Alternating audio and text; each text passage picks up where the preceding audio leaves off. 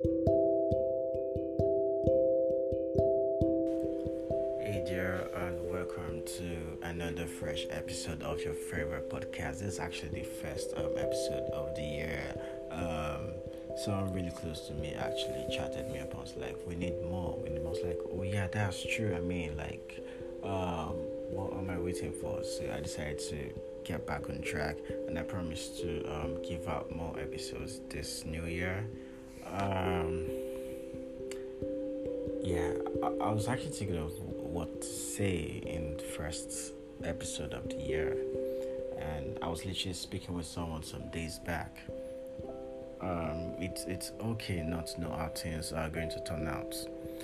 Um, life is really ever predictable.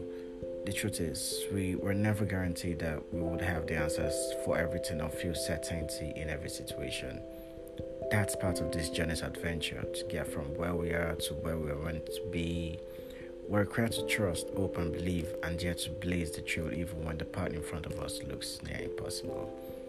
Um, the secret to life isn't about knowing the future or having the perfect roadmap, but rather having faith for the future and the spirit of a pioneer.